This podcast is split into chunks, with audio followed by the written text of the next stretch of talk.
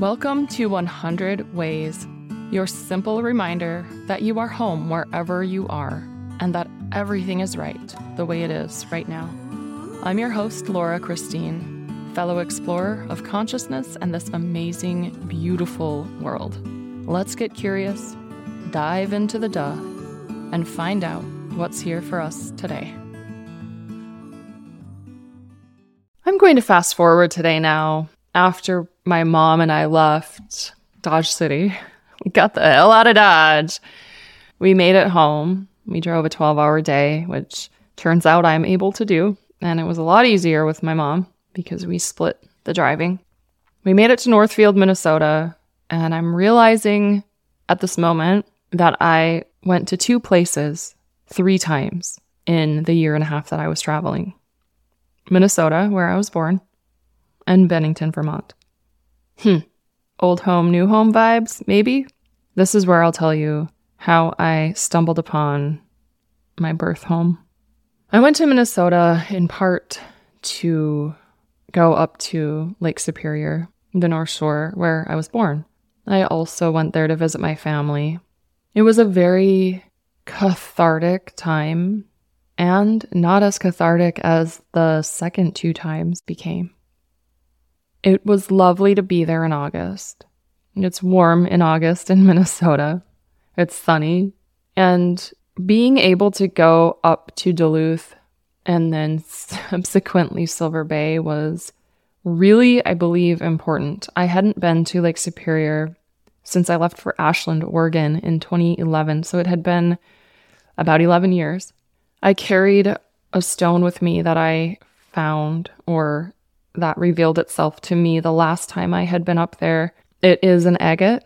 There are many agates in and from Lake Superior. It's a large agate. Well, it's large compared to other ones you find there. And it has a triangle shape in it. It's beautiful. When I found it, I knew it was a gift from the lake to let me know that Mother is always with me. Mother you know, the energy of mother. She's here. And that lake is truly my birthplace. And the power of that water is always there and will always have my back and loves me. Returning to the lake was beyond special. And I love Duluth. It's a cute little, well, it's a it's a cute city and one day I drove up the coast a little bit, or I guess it's not a coast, it's the shore. I drove up the shore a little bit because I found a hike to do that was rated, I think, moderate, maybe hard, and at least five miles, which were my criteria. And I got out, I started walking up this hike, and that part of the shore already feels like I'm from here.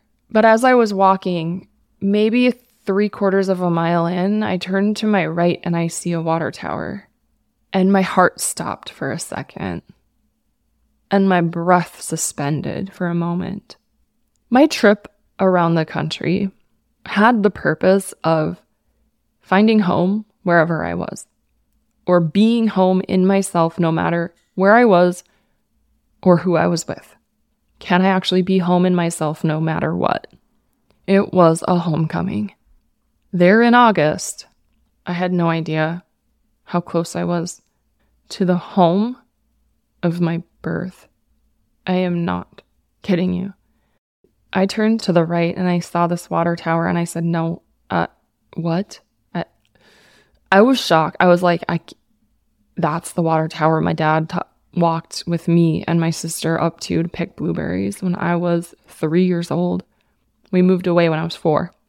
The memory I have from Silver Bay, my favorite, I think, is walking up to pick blueberries at the water tower. There are two water towers, one's higher and one's lower. So I said, okay, wait. This is the water tower. I walked over to it and I was just in this state of awe and stupor, honestly.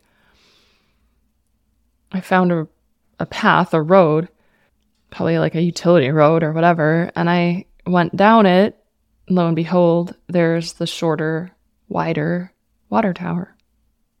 And I'm like, I can't believe how close I, I have to be close because we walked from my house to the water towers.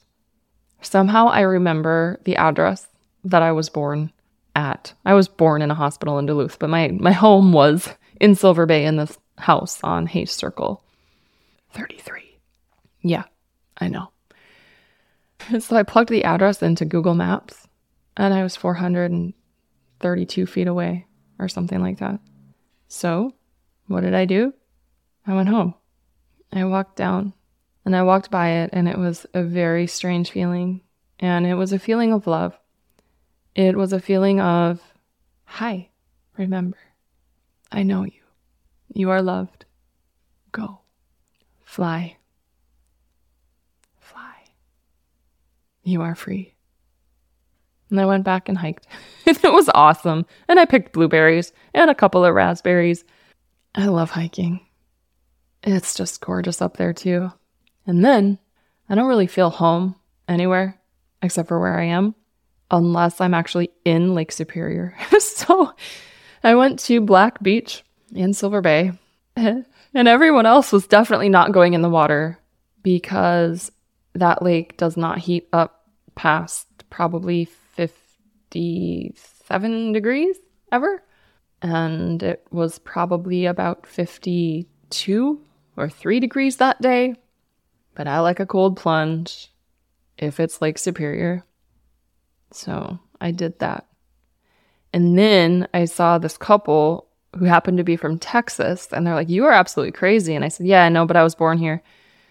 And I went in again so he could take a photo of me being an idiot, dunking into Lake Superior and just cleansing myself free and clear and easy. And it was absolutely beautiful. And I wouldn't trade that experience in for the world.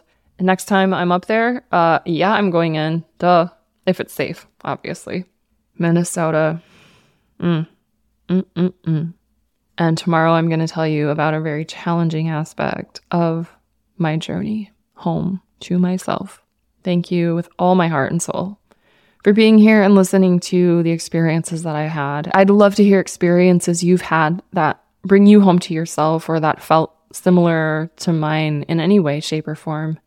You can do that at laurachristine.us. Until next time, I'm sending all the love and then some more.